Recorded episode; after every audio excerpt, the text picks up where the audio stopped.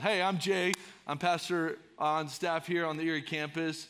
Like Gary said earlier today, um, Tom has COVID. So yesterday, Thomas called me and said, Hey, Jay, can you fill in for us? And I said, Yeah, why not? What a fun time to be able to preach and to teach and to share with the people of God what God's doing around the world and around here as well. Hey, for the fathers out there, I hope you have a great day. Get a fresh cup of coffee, a donut, um, a piece of beef jerky out there in the lobby. As uh, Eric Swanson, Ron Swanson says, uh, beef jerky is like a meat raisin. and so, um, for those, I don't want to spoil all the presents for you, but if you're in, your kids are in Calvary Kids right now, they're going to come out so with a, a gift and a piece of beef for you as well. So don't double up, okay? I know some of you are going to want to double up because you didn't eat breakfast, but don't double up. Um, but I hope you have a great Father's Day. We're going to have a great Father's Day um, at my house. I'm looking forward to it. As Thomas was talking to me yesterday, he's like, hey, I can forward you Tom's notes. And I said, you know, Thomas, there's a metaphor in the Bible about that where someone tried to put on someone else's armor and it didn't work out. And that's David and Goliath, you don't know that metaphor. And I said, you know what? Um, he's like, you should listen to a sermon. So if you want to listen to Tom's sermon about John the Baptist, part one, to get ready for next week, because Lord willing, like James says, Lord willing, right? Tom will be here next week, healthy, ready to go for part two of John the Baptist. But if you want to listen to Tom, it's online because he preached it last week in Boulder. So if you're like, Jason, do a good job, you can check out Tom. But I'm so excited to be with you, thrilled to be with you, to open up the Word of God, to look at this unsung hero, unfamiliar acts of faith we can imitate, character traits of God we can trust. It's a great series, isn't it? Super fun. But we're going to look at John the Baptist for two weeks. So let's dive in. But before we dive in, let me pray. Let me pray for Tom. Actually, you know what just happened in worship? Jeff Purcell texted me. He is on the Brazil trip. Um, and they're in the airport, and he says, Tell Calvary, he's like, I know you're in church. Tell Calvary that uh, the trip has gone great, the Lord has moved, and to uh, just thank the Lord for all his goodness on that trip. And let's pray for that as well.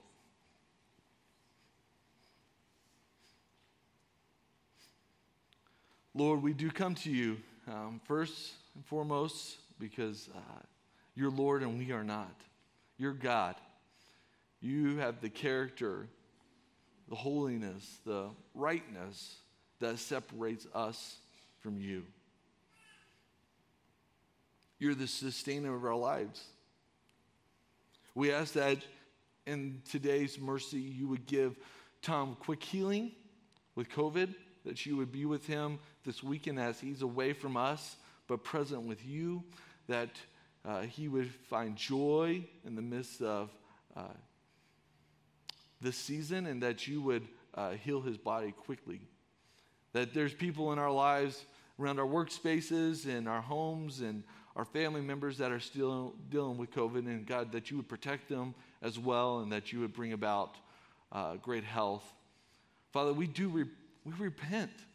Let us out of this great tragedy of this virus. Heal us, heal our land, heal our nation. Lord, you only you can do that. Lord, also we, we rejoice with uh, Brazil. Thank you so much for the faithfulness you've shown us and them. Thank you so much for uh, sustaining them and blessing their work this week. We're excited to see them, give them safe travel today um, through the airports and customs and all the things they have to accomplish today, and that you would just be their God and they would be your people. Lord, uh, we, we're so grateful for today. It is a gift. In your son's name we pray. Amen. All right, I want to invite you to open up your word. I don't have any slides, so you're going to actually open your Bibles today. So grab one in front of you, grab your smartphone, tablet, get caught up on Instagram real quick while I preach. But no, you know, this is a great Sunday, so open up your Bibles. We're going to be in John mostly, and then we're going to be in some Luke and Isaiah. So uh, get ready, folks. It's going to be a blast. What does your life point to? That is a question we all need to ask. Or maybe a better question is what do you want your life to have been about? When it's all said and done, when they lay you in the ground, what do you want your life to be about? John answers this question for us with John the Baptist in some ways. John the Baptist is a, a, strange character in our Bibles. Actually, he had older parents who had trouble having kids, and um, there was sort of a amazing thing that happened in John's birth narrative in Luke. And what happens in John's birth narrative is that his dad was serving in the temple. He was a Levite, and uh, he had an encounter with the angel of God. And in this encounter, the angel of God told that John would be set apart in some ways, distinct in some ways. He'd be distinct because he wouldn't touch alcohol the rest of his life, that he would take this thing called a Nazarite vow, is an interesting Old Testament vow that individuals took in order to be set apart for the rest of their lives. And he said that the Holy Spirit would be with John from his womb. And then to top it off, he stops John's dad from talking. He becomes mute until John is born until they actually put a tablet in front of John's dad and asked, What do you want to name your son? And as he wrote down his son's name, John, he began to talk again. And it's confirmed and actually in the birth of John and Jesus as well, is that uh, one time Elizabeth, John's mom, and Jesus' mom, Mary, met up and because John was filled with the Holy Spirit from the womb, like the angel of the Lord said, John uh, leapt in the womb. His mom felt him leap in the womb with the presence of Jesus when they're both in utero, which is an incredible story and confirmation, even from the very beginning of John's ministry. And so we find John in, actually the Gospel of John, John 1, uh, being set apart and on mission, and his life telling us something as individuals, telling us that um, he was here for a purpose, just like you and I are. And so when we read in John 1, I want you to turn there with me. We see in verse 23, he answers a question that the people of the temple and the religious elite of Jerusalem sent individuals to test John and ask John, John, who are you? Why are you so important? Why are people gathering you? Why are you gathering disciples? Why are you doing these things out in the wilderness where John was doing a ministry of preparing the way of the Lord and baptizing individuals? And they, they want to know, who are you? Are you the Messiah? And he says, No. Are you, are, are you Elijah? He says, No. Are you a prophet? He says, No. And he answers them this way he says in verse 23 I am the voice of one crying out in the wilderness, make straight the path, make straight the way of the Lord.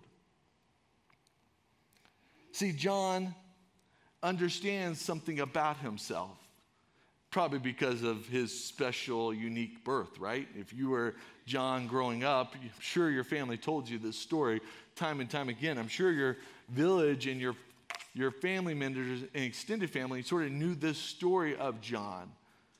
So it's not that big of a leap for John to actually know what he's about because he's had some clarity from his birth, right? But John has this ministry that he wants to clarify. His goal is I am the voice of one crying out in the wilderness, making straight the way of the Lord. It's a verse in actually Isaiah. And if you want to turn with me, we're going to be there for a second. Isaiah 40. Isaiah 40 is an incredible passage. I just love this passage. Uh, if you have some time this week, you know, if you want to mark this in your Bible, dog ear, whatever you need to do to make sure. But Isaiah 40 is just an incredible passage about sort of the Messiah and what's to come in the world. And John quotes the Isaiah the prophet who has been uh, uh, available for his reading and for the public worship for over several hundreds of years. And, and Isaiah says this In the wilderness, this is verse 3 In the wilderness, prepare the way of the Lord, make straight in the desert a highway for our God. Every valley shall be lifted up, and every mountain and hill shall be made low. The uneven ground shall become level, and the rough place a plain. And catch this, verse 5. And the glory of the Lord shall be revealed, and all flesh shall see it together, for the mouth of the Lord has spoken. So, John quotes an Old Testament prophecy about the forerunner of the Messiah, someone who was going to make the valleys and the, the ways smoothed out in order for the Messiah to come. And John already sees this in himself as he's doing his ministry in his later years after all this time has passed between his birth and now the, the commissioning and the kingdom of God coming down to earth in the form of Jesus Christ. And John knows that this is sort of who he is, what he needs to be about. You know, identity is so important to our human journey. For John, it was so, for John the Baptist, it was so important. For us, it's so important as well. I remember, okay, I want to tell you a story. I was 23 when someone first offered me drugs. I was 23 years old. That seems pretty old, doesn't it, in comparison? But I remember the day. I mean, I had come to know the Lord at 17, and He had been so kind to me to protect me, to watch over me, even in my sin. And I was 23. I had graduated Bible college. And I was out in Joplin, Missouri playing disc golf one day. It was like a random day. You know, I was sort of post college. I was working at Applebee's. I was doing really nothing with my life yet. And I was playing disc golf one day, and these two guys come up and they're like, hey, can we play in? And I'm like, yeah, sure, middle of the Thursday afternoon. It was hot and muggy. I remember that. And we play a few holes, and we're on the backside of the golf course, and they, they're like, hey, you want a joint? And I'm like, no, I do not want a joint. No, I don't. And I was so stuck, struck by them asking me to do drugs. Like, no one had ever asked me to partake in drugs. And here I was at 23 years old, because of the grace of God, let's just be honest, that I um, didn't say yes to drugs. So we finished disc golf, and it was an awkward exchange because, you know, they wanted to and I didn't. And we played the round, and then I got in my car, and the first thing I did was call my mom. She's like, What's up? I was like, Mom, you won't believe, I just said no to drugs. and she was like, I, okay. I'm glad the DARE program worked for you. I remember it so vividly. And you know, part of that, the ease of saying no to drugs, part of the real ease of saying no to drugs was this. I remember in my family the importance of saying no to drugs through our upbringing. I remember, you know, if you're a 90s kid, they had these horrible drug free commercials at the most inappropriate and awkward times with your parents in the room. You know, and it was like an egg, this is your egg on drugs, and they would smash it, or there would be like this destitute of a like kitchen and you know all this type of stuff and my dad would go jay yeah yeah dad. I knew this was coming. I mean i knew this was coming every time. He's like jay you got to say no to drugs right? Yeah dad. Commercial told me to like, all right. Every time, every time. So when he came to 23 years old, when someone asked me to do drugs, guess what? It was so easy. It was in my identity that I was a person who didn't do drugs. John has his identity wrapped up into his dad's story and his parents' story and to God's story. And this identity is so important for us to understand. He makes his choices based upon identity we make our choices based upon our own identity. Now, the world says our identity is wrapped up in our sexual preferences, our professional lives, our social media posts. God says our identity is rested in Him. We are His children. Why, why would you want to even do some of these things? Because you're God's child. There's nothing to prove. There's nothing to say. There's nothing to, needed to be done. It's just as simple of a matter of fact. You're God's children. This is really important on Father's Day. I know that so many of us don't have great fathers, but we have an earthly father who's perfect. And his identity, he wants to press upon you, he wants to give it to you so that you can rest assured in what he says about you, not what you say about yourself. We have some great fathers in this room. Can I say on Father's Day, you must press into these relationships. No matter if you have failed a million times, no matter if you have avoided a million times, the identity in which you need to press upon your kids from zero to 99 years old. There is no, there is no way in which you can go about your life without pressing in on giving them what it is to be a part of your family. No matter if you failed a million times, today is the day where you can start and press in on giving your children, no matter if they're young, no matter if they're in elementary school, middle school, high school, no matter if they're out of the house, no matter if they have grandkids, no matter if you have great grandkids, no matter if you don't have any kids at all. Press into these individuals, their identity, which is your identity in Christ. Children of God. John the Baptist knows who he is because his dad told him that. He knows who he is because the Holy Spirit has carried him along in that. The intentionality of this identity is super important, not only for John's life, but for our lives as well. Okay, there's the identity piece here. There's also there's also an aspect of insight that John has. Turn with me to John here again. In the next day, so John has declared this, he's told people the next day he sees Jesus coming. Verse 29. He saw Jesus coming towards him and he said, Behold, the Lamb of God who takes away the sins of the world. Now, John insight was Jesus was to put all things right and to declare all things that were coming. So the next day, the day two, John the Baptist sees Jesus and he says, Behold, the Lamb of God who takes the sins of the world. He knows by insight who Jesus is. And very on in our reading of the Gospel of John, we're getting prepped to understand who Jesus is and to follow him through his whole story as we remember what John is telling us. Behold, the Lamb of God. He's taken the sins of the world. And John knows this as well with this insight.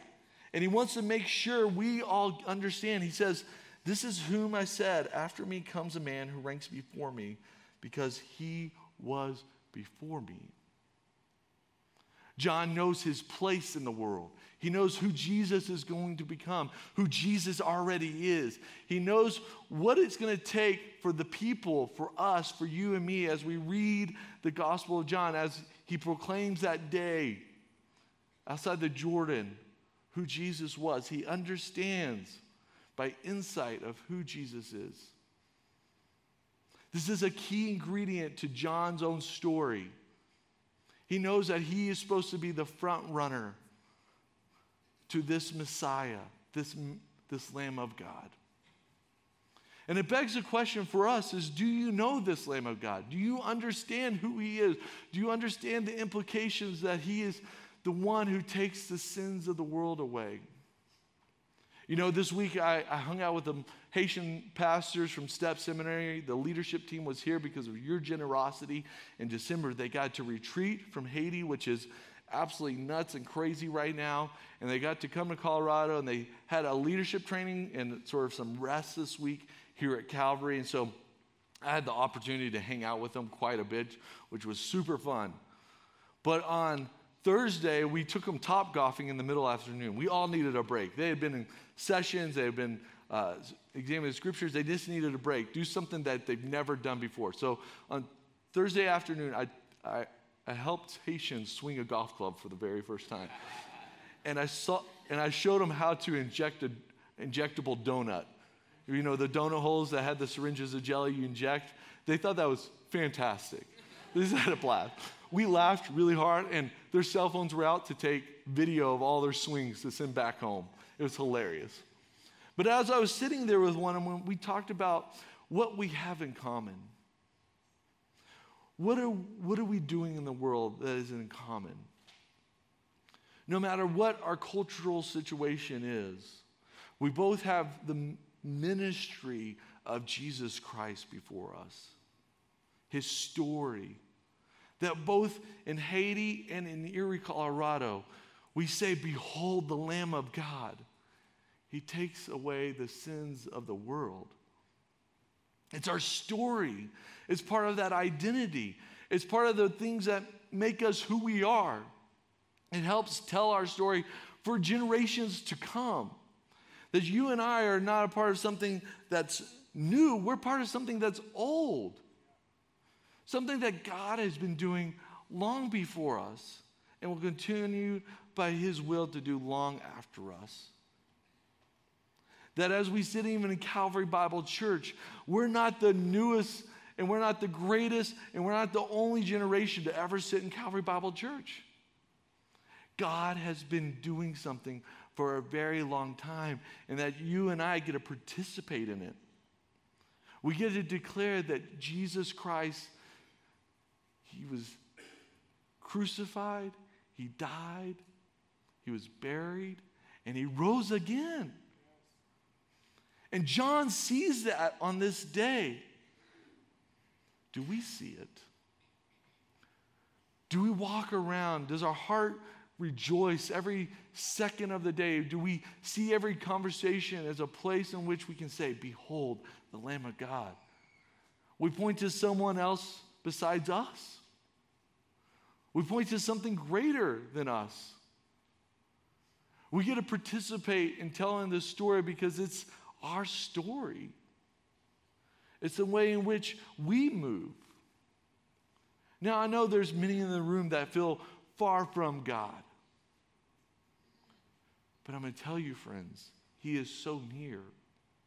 So many feel like they're inadequate before God. I can tell you, friends, He is sufficient in all that He does and says about who He is. Some of us feel like there's some sin in our lives that we'll never been able, never be able to wipe away. But I'm telling you, Jesus is the Lamb of God. He takes away the sins of the world, the past, the present, and our future sins. And this harkens back to Exodus, right? That fateful night where God preps the people of God and says, Find a lamb without blemish. Find a spotless lamb and slaughter it and take its blood and put its blood on your doorpost and shut your door and do not open it until morning. And there, the judgment of God for Pharaoh and his house and all the firstborns of all of Egypt took place. And John is saying, Remember, this is it. That was a once and only thing, but we have the living Lamb of God in front of us. Behold him. Look at him. It's the greatest story of all time. I love a great story, don't you? I love great stories. I'm intrigued by great stories. And as we read from literature and comic books and graphic novels and movies as we tell stories and we hear stories on podcast forms. There's so many great stories out of here, but this is the greatest one ever told.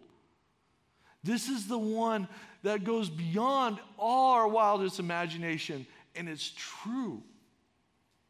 And John sees it that day. He says, Behold, the Lamb of God who takes away the sins of the world. That's incredible.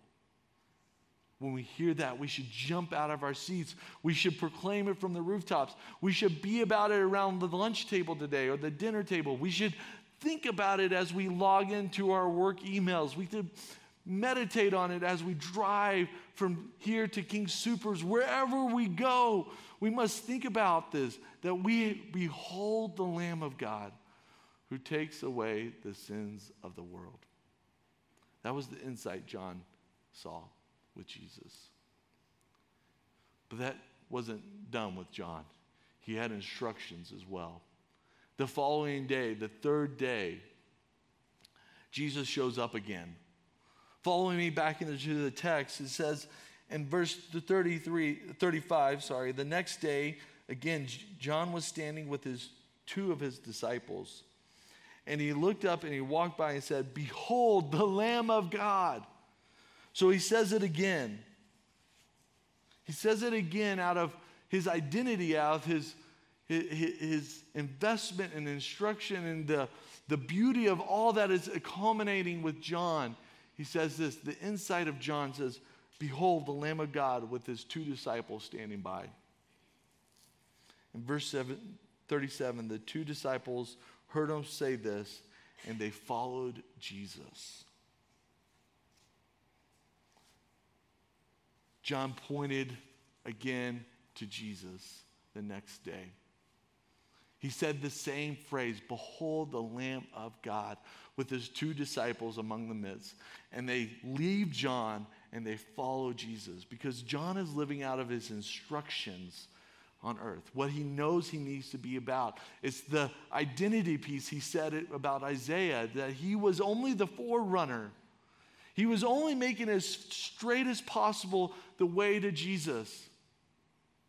And now that Jesus had come, it was time for him to hand off his very own disciples, those who followed him, those he knew, those he trusted, those who had become best friends, those that he had done ministry with, those that he'd seen the works of God with. He said, No, no, no. He's greater. And they followed Jesus. Not only are we supposed to see the inside of what Jesus has done for us, but we have some instructions as well. We're to go and make disciples of Jesus. Disciples who do not follow us, but follow Jesus. Time and time again, we read that these people that had encounters with Jesus were totally changed by just the mere presence of him, of seeing him, and that they gave up everything and followed him. John is an unsung hero because he points to the hero. He points to the true hero of the story. I don't know if you've read your Bibles lately, but if you read your Bibles from cover to cover, you're going to discover something. There's not a lot of heroes in the scriptures. There's a lot of men and women who live out of faithfulness, who stumble towards knowing God and experiencing God and obeying God. But then a lot of them are not real heroes. There's very few of them, actually. Very few of them. And that's on point. That's part of the point. It's because this is to prepare our hearts to see the true hero, which is Jesus Christ. And in his story, he does not disappoint. He does not f- fall flat on his face. He does not sort of mess up or stumble, but he fulfills exactly what God has been trying to do over a very long period of time redeem his people, and to, by sending his very own son. And John sees this with his identity. He sees this in his insights. He sees this with his instructions that he is supposed to hand off his ministry to Jesus. And that's an incredible and probably hard task for John to do. The times he would have spent by the Jordan. I mean, for Pete's sakes, he's a guy who lives in camel hair and eats locusts and wild honey. Like, this guy is crazy, right? He's done it all, he's sacrificed it all. He's lived in this calling, he's navigated these religious leaders, and now it's time to hand it off to the real hero of the story, Jesus.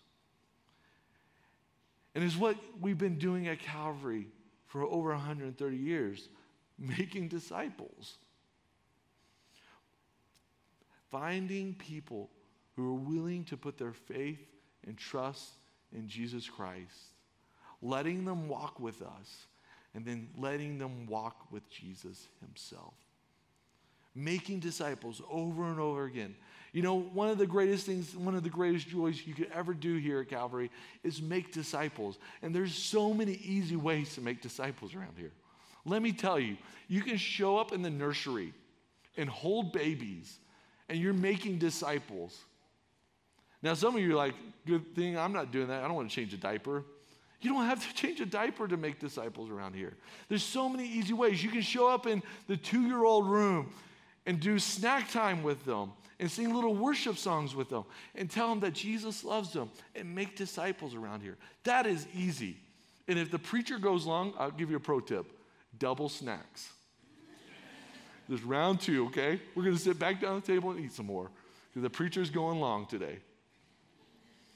There's so many ways to make disciples. You make disciples around uh, Chaos, which is our middle school ministry on Sunday night. You could go and show up and play nine square or gaga ball or show up in some little teenager's life who smells a little funny because they haven't discovered uh, deodorant yet and tell them Jesus loves you. And you can point them who Jesus is and make disciples around here.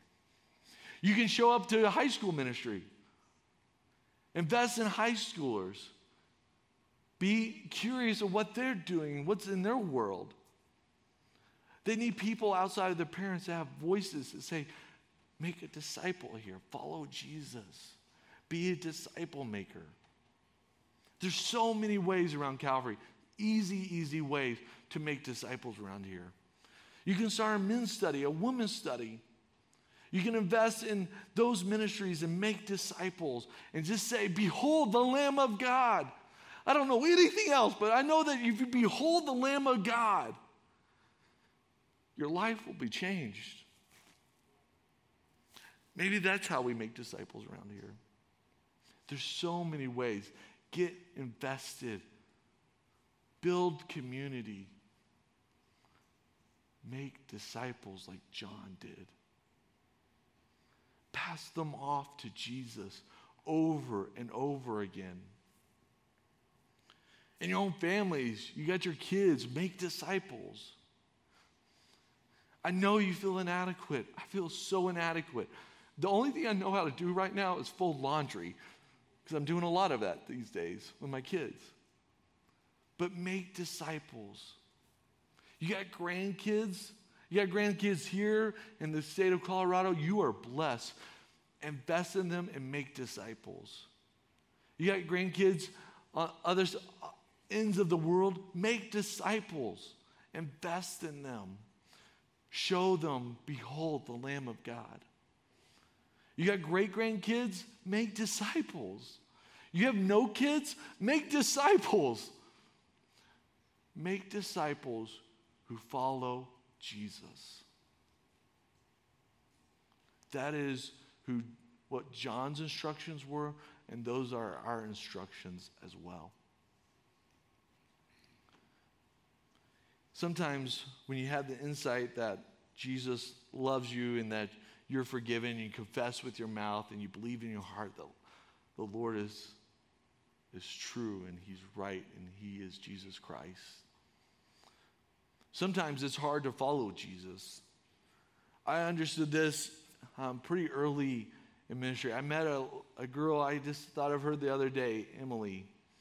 And Emily had a really hard time coming out of college, and she was showed up in the local church, and I hung out with her, and I was trying to show her that Jesus was the way and that her life and her, her story could be different. And she came to accept Jesus as the one who forgave her sins. She did. She, she, got, she confessed with her mouth, she believed in her heart that Jesus rose from the dead. But then the hard part came, and that was being a disciple, following Jesus, actually making him Lord. And I remember those days with Emily and the conversations with her, and she was like, Jay, this is just so hard. There's so many things I have to give up. And I kept saying, no, there's so many things you get. And it reminded me of that quote by Dietrich Bonhoeffer grace is free, but discipleship costs. Following Jesus for John was really hard eventually.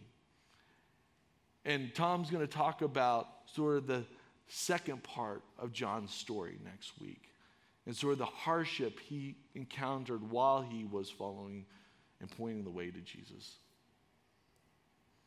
But for Emily, it was just too much, and it wasn't worth it. And as we look into John's story, we realize it's so worth it. It's so worth it to think about becoming a disciple, someone who mimics and looks and apprentices the way of Jesus. We look at John and we say, okay, Jesus, how can I step into what John was doing? He was an unsung hero, and someday, Lord willing, I will be an unsung hero in someone else's life. And when we look at John's story, we see that beholding the Lamb of God requires you to follow him as well. And he hands off his two disciples, and they go on one of the greatest adventures in all of human history that we get to read about in the Gospels. So, John, the unsung hero, a man who might look strange and be different and have a unique calling, but his identity, his insight, and his instruction can be our, our identity, our insights, and our instruction. And I really, really hope that next week, Tom will be able to open up the second half, part two. You don't want to miss this. Part two of John's story as we look at him as one of our unsung heroes. Pray with me.